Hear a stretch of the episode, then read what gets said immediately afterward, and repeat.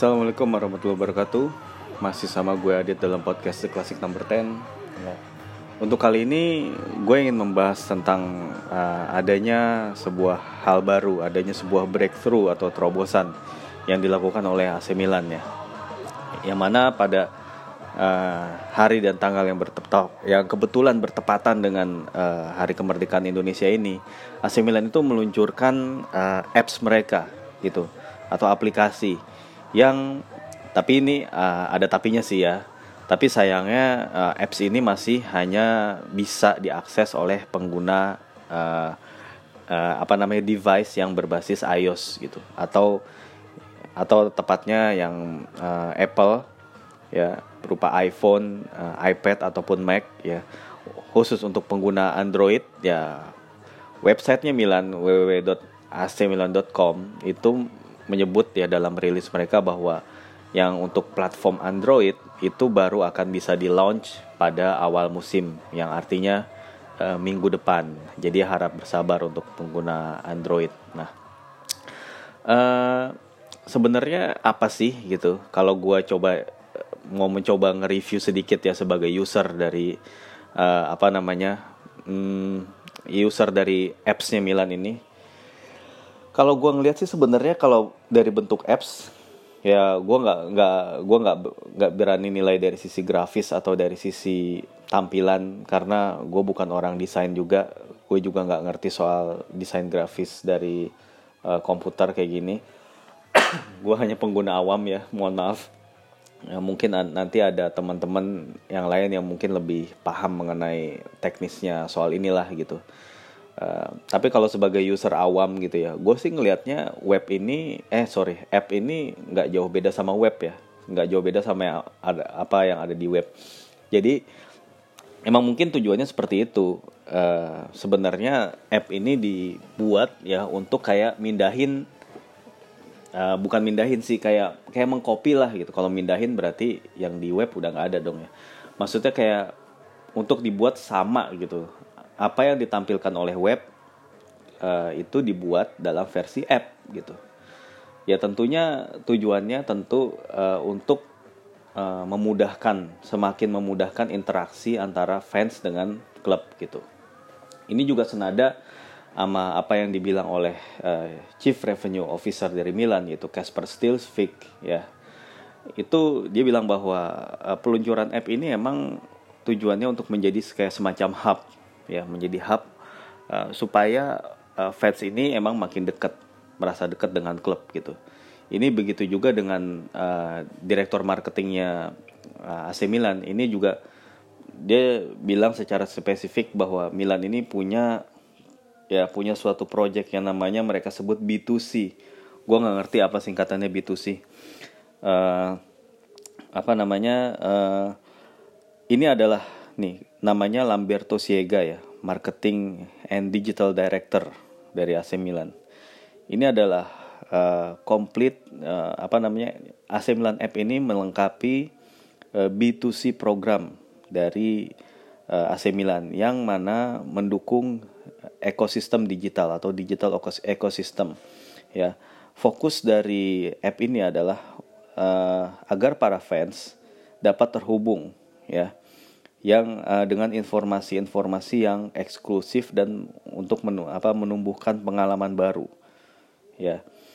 Uh, ini uh, ini juga bisa apa namanya apa namanya uh, bisa membuat klub ini uh, sorry membuat fans ini tahu banyak uh, lebih banyak lagi tentang uh, data atau dari informasi yang terdapat di uh, di tubuh klub gitu ya.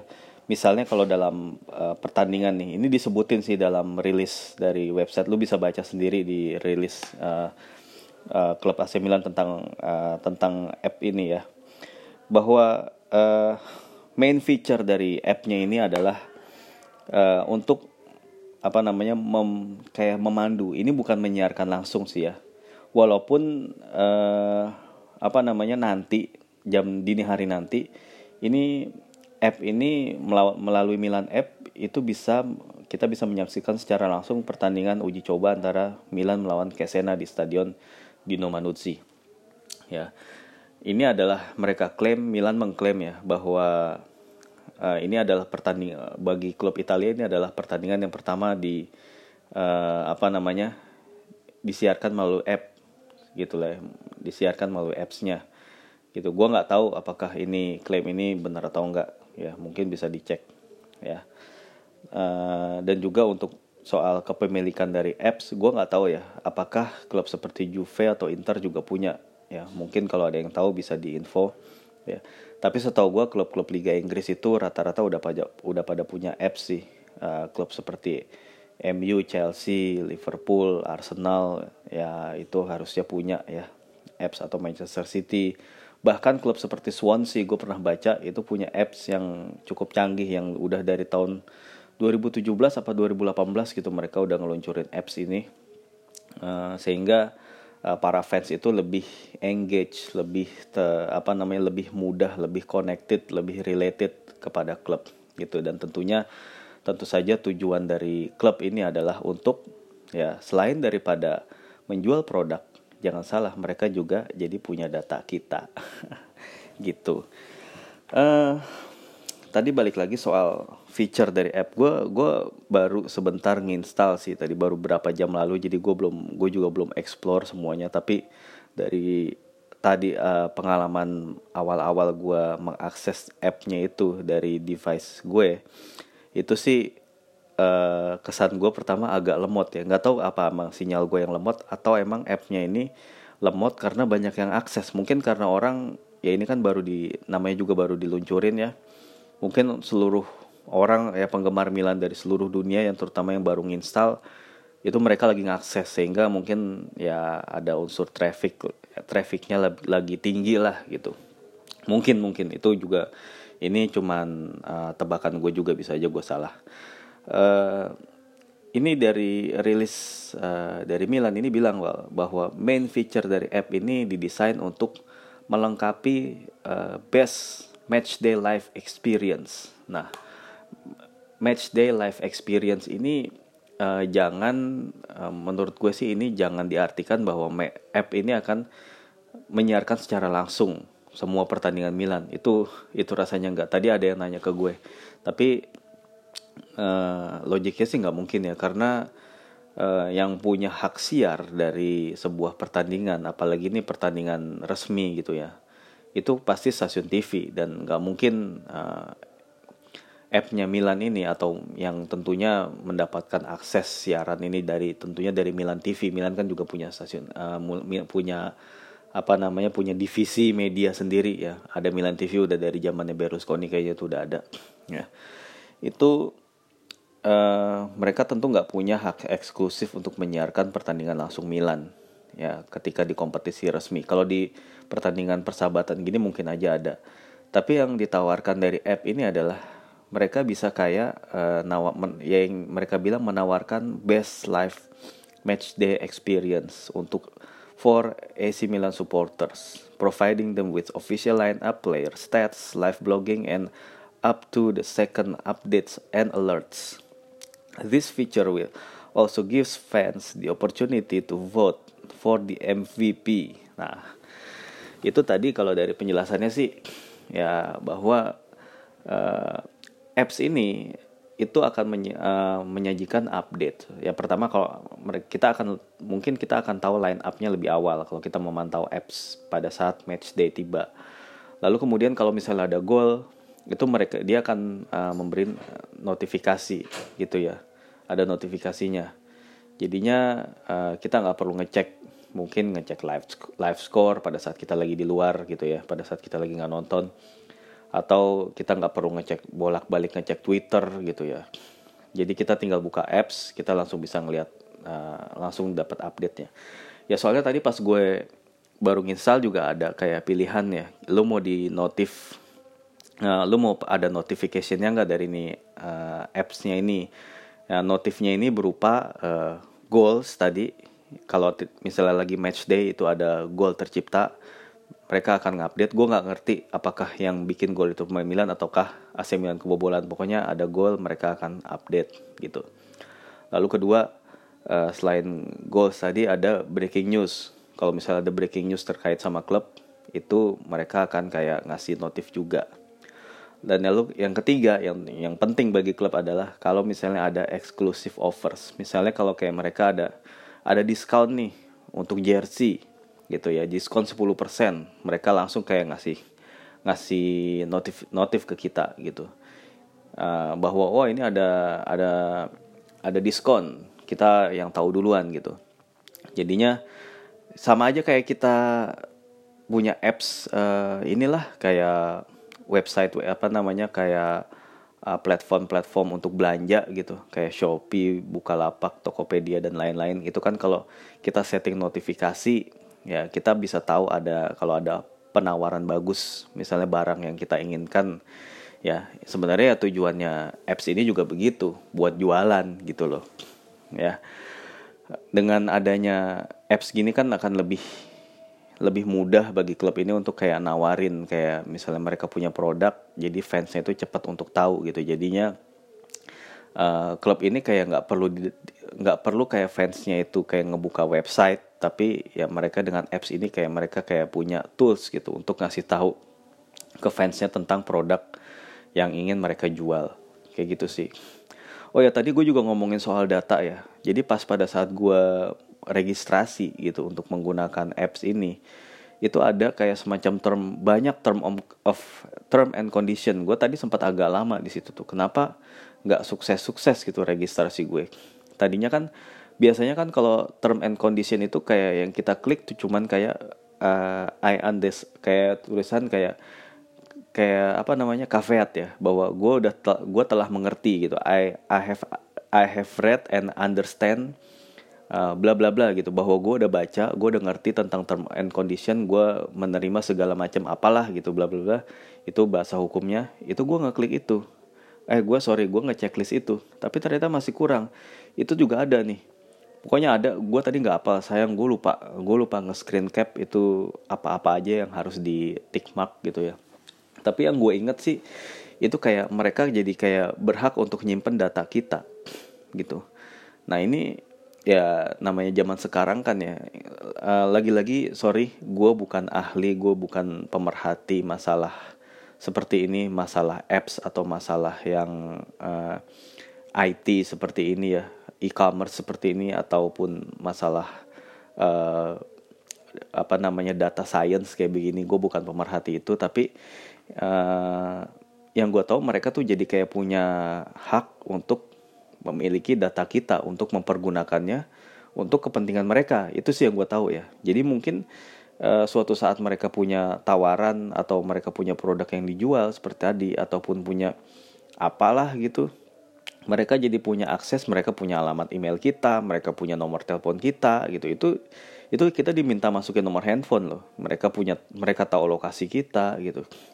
Jadinya ya itu uh, apa ya kayak ya zaman sekarang kan kalau lu lu makin punya banyak data, lu akan kemungkinan lu untuk bisa jualan produk lu itu kan akan makin besar gitu ya. Istilahnya lu ngelempar kayak lu ngelempar jala lah ke lautan gitu ya. Padahal ya emang sih jalanya itu akan lebih besar daripada hasil tangkapan, tapi paling enggak itu ada ya. Hasil tangkapan itu akan ada gitu, entah berapa banyak. Gitu loh analoginya jadinya uh, intinya apa nih? Ini kan tadi gue berbicara sebagai usernya ya.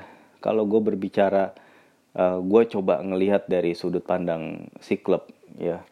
Gue ngelihat ini adalah emang wujud dari strateginya Milan dalam hal meningkatkan engagement dengan fans dengan uh, dengan market untuk berkompetisi dengan klub lain ya. Untuk mengengage ya. Artinya uh, Milan klub itu udah nggak bisa uh, ngandelin yang namanya nama besar sejarah atau we are AC Milan apalah gitu. Bla bla bla. Ya terserah klub kalau klub punya pengen punya slogan slogan kayak gitu. Terserah kalau fans pengen punya kebanggaan seperti itu. Tapi yang jelas ini realitanya AC Milan itu sekarang udah bukan klub top gitu. Kalau kita berbicara prestasi sekarang kalau kita bicara, bicara sejarah oke okay, iya. Tapi nggak relevan lagi untuk terus berbicara sejarah kalau uh, sejarah itu membuat kita alpa, sejarah itu membuat kita abai itu terhadap uh, perkembangan sekarang. Gitu. Anyway, uh, apa yang dibuat oleh uh, AC Milan apa yang dilakukan oleh si uh, Gazidis Army lah gue bisa bilang ini uh, ini adalah wujud antisipasi mereka terhadap uh, perkembangan zaman ter termasuk dari perubahan pola uh, perilaku dari fans gitu ya. Fans ini kan juga ya kita kita milenial milenial kayak gini kan ya dan juga gen generasi Z gitu. Sorry kalau milenial itu kayaknya udah overuse ya. Pokoknya udah generasi sekarang lah gitu. Uh, mereka juga merespon apa yang menjadi kebiasaan dari generasi sekarang yaitu generasi on demand. Jadi uh, sekarang ini kan emang kultur ya kalau on demand ini maksudnya kalau kita misalnya gak usah jauh-jauh lah. Kalau kita sekarang mau dengerin musik gitu. Itu kan sekarang kita yang milih ya. Kita yang milih kita mau dengerin lagu apa dari band, dari band apa penyanyi apa. Kita tinggal akses kita tinggal buka YouTube kita tinggal buka Spotify kita kita tinggal buka uh, mungkin kita bisa download lagunya gitu. Artinya kita yang bisa memilih. Kalau beda sama fans zaman dulu tahun 80-an dan 90-an ke bawah gitu. Yang di mana uh, pada saat itu kita cuman bisa menerima kita nggak kita nggak bisa untuk mengendalikan jadi artinya kalau misalnya dulu kita mau dengerin lagu ya kita cuma bisa nunggu dari radio. Kalau mau tahu lagi lagu baru kita cuma bisa nungguin nih siaran radio tiap malam. Atau kalau kita pengen ngeliat video klip dari sebuah lagu, kita bener-bener mesti mantengin tuh acara-acara kayak MTV atau kayak apa pun lah yang ada di stasiun TV. Kita tuh bener-bener kayak bener-bener nunggu disuapin gitu. Sama mereka-mereka yang punya akses informasi itu Nah, kalau sekarang kan akses itu udah terbuka buat semua orang. Artinya semua orang jadi punya freedom lebih gitu untuk kayak mengakses informasi atau apa pun yang mereka inginkan dan mereka butuhkan. Dan sekarang ya di tengah uh, apa namanya uh, perilaku perubahan perilaku dari fans yang sekarang sifatnya on demand ini, apps ini emang kayak merespon sih gitu loh, merespon. Artinya uh, fans kan sekarang kalau misalnya kita nih sekarang nih kalau pengen tahu berita terbaru dari klub favorit apa yang kita lakukan kita paling kalau kita kalau kita main Twitter kita akan ngecek akun Twitter kita akan ngecek uh, biasanya akun-akun yang dibikin oleh fans yang bukan uh, bukan apa namanya bukan uh, situs resmi ya. Itu untuk ngelihat kayak latest update latest update gitu. Atau misalnya kalau masih berbentuk rumor ya itu udah pasti bukan klub bukannya official klub yang akan merilis ya. Karena uh, klub official of klub itu hanya pihak klub yang maksud gue sorry sorry kok gue jadi belibet ya. Maksudnya uh, pihak klub itu hanya akan memberitakan hal-hal yang udah bersifat official atau udah resmi gitu nah Uh, kalau misalnya kita pengen tahu rumor segala macam, kita bisa ngecek berita dari misalnya jurnalis-jurnalis yang emang langsung kerja di sana dan lain-lain. Apps ini emang nggak menyediakan itu sih, nggak nggak apps ini nggak akan menyediakan kayak rumor atau apa gitu. Tapi yang lebih ditawarin adalah eksklusivitas gitu, kayak kita kayak dikasih experience uh, pengalaman simulasi kalau minjem kata-katanya uh, Mas Zen itu simulakra simulasi gitu kayak uh, kita tuh kayak seolah-olah berada di kita tuh kayak ada di Milanello kita tuh kayak ada di Casa Milan kayak ada di Vismara gitu. Yang mana kita bisa akan menerima uh, informasi atau atau latest updates dari pemain-pemain dari misalnya foto eksklusif dari uh, proses latihan uh, dari konferensi pers atau apa pun gitu. Jadi kita nggak perlu mengakses portal sebuah portal berita yang mana kita harus memilah-milah lagi gitu. Ini, langsung aja buka appsnya langsung kita langsung bisa ngeliat gitu. Ya pokoknya intinya ingin ini ingin mendekatkan lah gitu walaupun ini agak terlambat kayak Gazidis bilang oh ini udah tahun 2019 tapi klub masih belum punya apps gitu ya ini ya mungkin ya ini langkah ini ada benarnya juga bahwa untuk merespon, untuk menjaring penggemar baru dan mempertahankan penggemar lama itu nggak cukup hanya mengandalkan sejarah aja.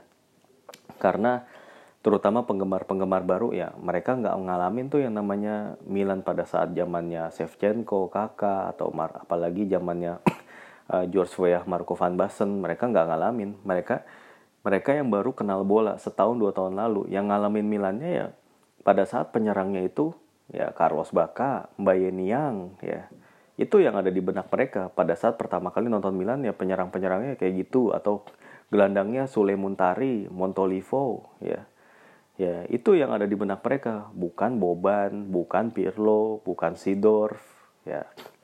Artinya nggak bisa mengandalkan romantisme romantisme romantisme seperti itu. Itu hanya berlaku untuk penggemar yang udah lawas gitu. Itu bolehlah dibangkitin sesekali romantismenya. Walaupun kalau terus dibangkitin ya ya nggak lucu juga. Ya tapi kalau klubnya nggak berprestasi ya buat apa gitu. Tapi yang yang juga nggak kalah penting yang tentunya harapannya adalah uh, klub ini nggak cuma fokus untuk hal-hal yang kayak ginian kayak meningkatkan kayak uh, apa namanya nilai jual nilai pasar uh, brand image tapi abai terhadap prestasi di lapangan. Itu uh, lama kelamaan fans akan menuntut gitu. Kayak misalnya contohnya yang dialami fans MU lah gitu yang setahu gua aja gitu ya. MU itu kan secara publisitas secara uh, apa namanya yang tadilah secara aksesibilitas untuk fans itu kan udah bagus banget. Ya tapi biar bagaimanapun sebagai fans tentu lebih ingin melihat klubnya itu menang daripada ngebagusin yang kayak gitu-gitu ya.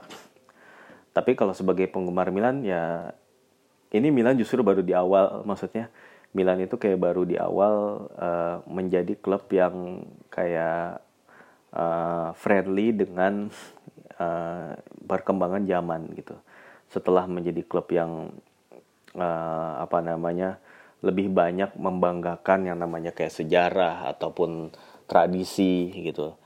Tapi ya ini saatnya merespon zaman gitu. Padahal Milan waktu awal-awal Berlusconi itu termasuk yang terdepan. Berlusconi kan menguasai media ya.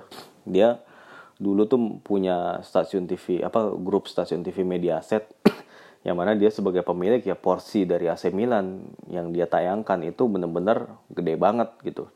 Artinya apa-apa yang terjadi pada Milan itu Santero Italia itu akan tahu gitu lebih dulu karena akses itu. Nah, cuman balik lagi kan sekarang zaman udah berubah ya. Ya dan klub itu harus uh, harus cepat untuk merespon perubahannya. Karena siapa pun yang nggak adaptif, yang nggak bisa merespon ya lama-lama itu akan menjadi senjakala jangan sampai uh, sebuah klub atau kita tuh bisa apa mengikuti eh, orang-orang atau pihak pihak-pihak yang tertinggal pihak-pihak yang kayak uh, tersingkir uh, tersingkir karena zaman ya. Lalu kemudian kita menulis menuliskan atau membuat sebuah karya berupa kayak apa sih kayak memoir atau uh, melankolia gitu. Bahwa aduh udah nggak kayak gini lagi. Aduh dulu begini dulu begitu. Ya udah. Apa namanya? Ya sekarang udah namanya zaman selalu berubah. Siapa pun yang akan bertahan adalah siapa yang mereka yang mampu merespon perubahan. Gitu loh. Dan menurut gue sih langkah ini walaupun agak terlambat itu tetap patut uh, diapresiasi sih. Kita tinggal tunggu aja apakah ini akan sejalan dengan prestasi di lapangan? Ya itu sih nantilah kalau gue sih kalau gue berbicara sebagai fans ya realistis aja. Yang namanya gelar itu ya masih lama lah datangnya gitu loh. Lebih baik emang benar-benar ngebangun secara perlahan gitu daripada hmm, pengennya cepet-cepet tapi justru terasa gerusuk dan jadi apa namanya kebangkitan palsu terus gitu. Itu kan juga hal yang gak diinginkan. Bukan gitu kan? Nah sekarang uh, gue sih pengen ngebahas uh, tentang friendly game dan juga uh, mungkin sedikit update dari bursa transfer tapi kayaknya ya nggak ada yang menarik lah. Ini sedang ada drama Korea ya drama Angel Korea ya. Itu kayaknya nggak selesai-selesai. Intinya Milan nggak mau Milan punya penawaran 38 plus kalau kata disaranin oleh agennya sih tambahin aja klausul penjualan kembali apa resell uh, 30%. Jadi kalau misalnya Milan ngejual Angel Korea kepada klub lain, Atletico akan mendapatkan 30% dari transfer fee gitu. Katanya sih gitu. Tapi ya gue nggak tahu apakah Atletico mau menerima klausul kayak gini ya. Tapi Atletico itu kan surplus ya. Mereka pengen ngedatengin Rodrigo dan akhirnya mereka ingin ngelepas Nikola Kalinic dan mereka mungkin juga kesel karena ngerasa ditipu Milan untuk apa ngebeli Nikola Kalinic. Itulah. Uh, lalu kemudian kalau untuk friendly match melawan Kesena nanti ya gue nggak tahu gue gue sendiri nggak tahu Kesena itu sekarang uh, kayak gimana sih ya yang setahu gue Kesena itu dulu namanya AC Kesena sekarang udah jadi FC Kesena. Yang mana berarti klub ini sempat bangkrut dan berganti nama. Tapi gue rasa sih ya seperti yang sudah-sudah seperti yang dialami klub-klub Italia lainnya itu sih pasti ya sebenarnya mereka ya orangnya dia dia juga gitu. Klubnya itu itu juga ya cuman mungkin logonya dibeli lisensinya dibeli kayak gitu. cuman namanya berubah gitu ya. Dan yang menarik dari ke sana ini uh, gue cuman ngelihat bahwa stadionnya yaitu stadion Dino Manuzzi ini digunakan untuk uh, lebih digunakan untuk event non sepak bola yaitu ke ketika mereka uh, menggelar konser yang apa sih gue lupa namanya apa tapi yang konsepnya itu menggabungkan banyak musisi untuk memainkan lagu-lagu biasanya lagu-lagu lagu-lagu rock tahun 90-an contohnya kayak lagu-lagunya Nirvana yang Smells Like Teen Spirit atau Come As You Are. Jadi musisi-musisi itu tuh yang dikumpulin gitu loh yang dalam satu stadion satu lapangan. Misalnya uh, bagian drummer bagian gitaris vokalis gitu. Itu mereka semua digabungin uh, ratusan musisi itu dalam satu stadion dan mereka menggelar konser. Ya namanya siapa sih tuh yang gue dulu suka nonton tapi udah lupa gitu loh. Pokoknya artinya gimana ya e, di kota itu e, di Kesena ini kan di wilayah Emilia Romanya ya. Kasihan juga sih Emilia Romanya ini klubnya lagi kayak kembang kempis gitu. Parma habis bangkrut dan baru bangkit lagi. Bolonya juga baru naik lagi ke Serie A. Sassuolo juga belum terlalu lama kan. But anyway Kesena juga mengalami nasib yang sama ya kayak gitu. Tapi biar gimana pun juga Kesena juga uh, punya pem, uh, peran penting juga ada beberapa pemain yang punya apa namanya historical experience di sana. Mantan incaran Milan yaitu Stefano Sensi yang sekarang main di Inter itu dia pertama kali dianggap sebagai gelandang berbakat Italia itu pada saat dia main di Cesena. Ya begitu juga dengan Frank Kessie dulu juga sebelum main di Atalanta dia main di Cesena. Ya pertandingan ini pasti akan uh, membawa apa punya makna khusus lah buat dia nantinya gitu. Lalu kemudian uh, setahu gue kiper Milan mantan kiper Milan ya Francesco Antonioli yang zaman dulu. Ya, yang justru tim juniornya junior Milan tapi di Milan senior nggak pernah bisa main karena gagal bersaing sama Sebastiano Rossi dan juga kemudian Christian Abbiati. Ya uh, Antonioli ini pernah main di Cesena juga sebelum dia kemudian ngetop pada saat dia bermain di klub seperti Bolonya dan AS Roma. Ya. Anyway emang itu aja sih kalau dalam uh, pertandingan Kesena Milan dan uh, untuk diketahui juga pertandingan ini pertandingan Kesena Milan ini adalah yang pertama kali dilakukan oleh uh, eh, AC Milan di tanah Italia di era Giampaolo. Kalau pertandingan lawan Novara yang waktu beberapa sebulan lalu lah itu nggak usah dihitung sebagai pertandingan uji coba lah ya itu kayak cuman pemanasan doang. Tapi dan kemudian ini adalah pertandingan terakhir juga uji coba terakhir juga sebelum dimulainya kick off Serie A pekan depan ya. Udah nggak sabar nih kayaknya nih nunggu Serie A bergulir nih. Dan gue juga kayak tiap hari bosan ini drama Korea ini kapan berakhir ya dan gimana sih endingnya gitu. Jadi apa enggak gitu. Jangan buang-buang waktu lah gitu. Mau jadi mau enggak gue sih berharap segera ada penyelesaiannya. Gitu sih. Paling ya kurang lebih itu aja sih yang ingin gue bahas ya. Uh, mohon maaf kalau emang gue nggak kompeten, nggak kompeten dalam membahas masalah tentang apps atau masalah digital marketing seperti ini. Emang karena emang gue bukan expert di bidang ini gue hanya berbicara sebagai ya penikmat sepak bola biasa aja seperti teman-teman semua. Ya sekali lagi mohon maaf atas segala kurangan. Ya wassalamualaikum warahmatullahi wabarakatuh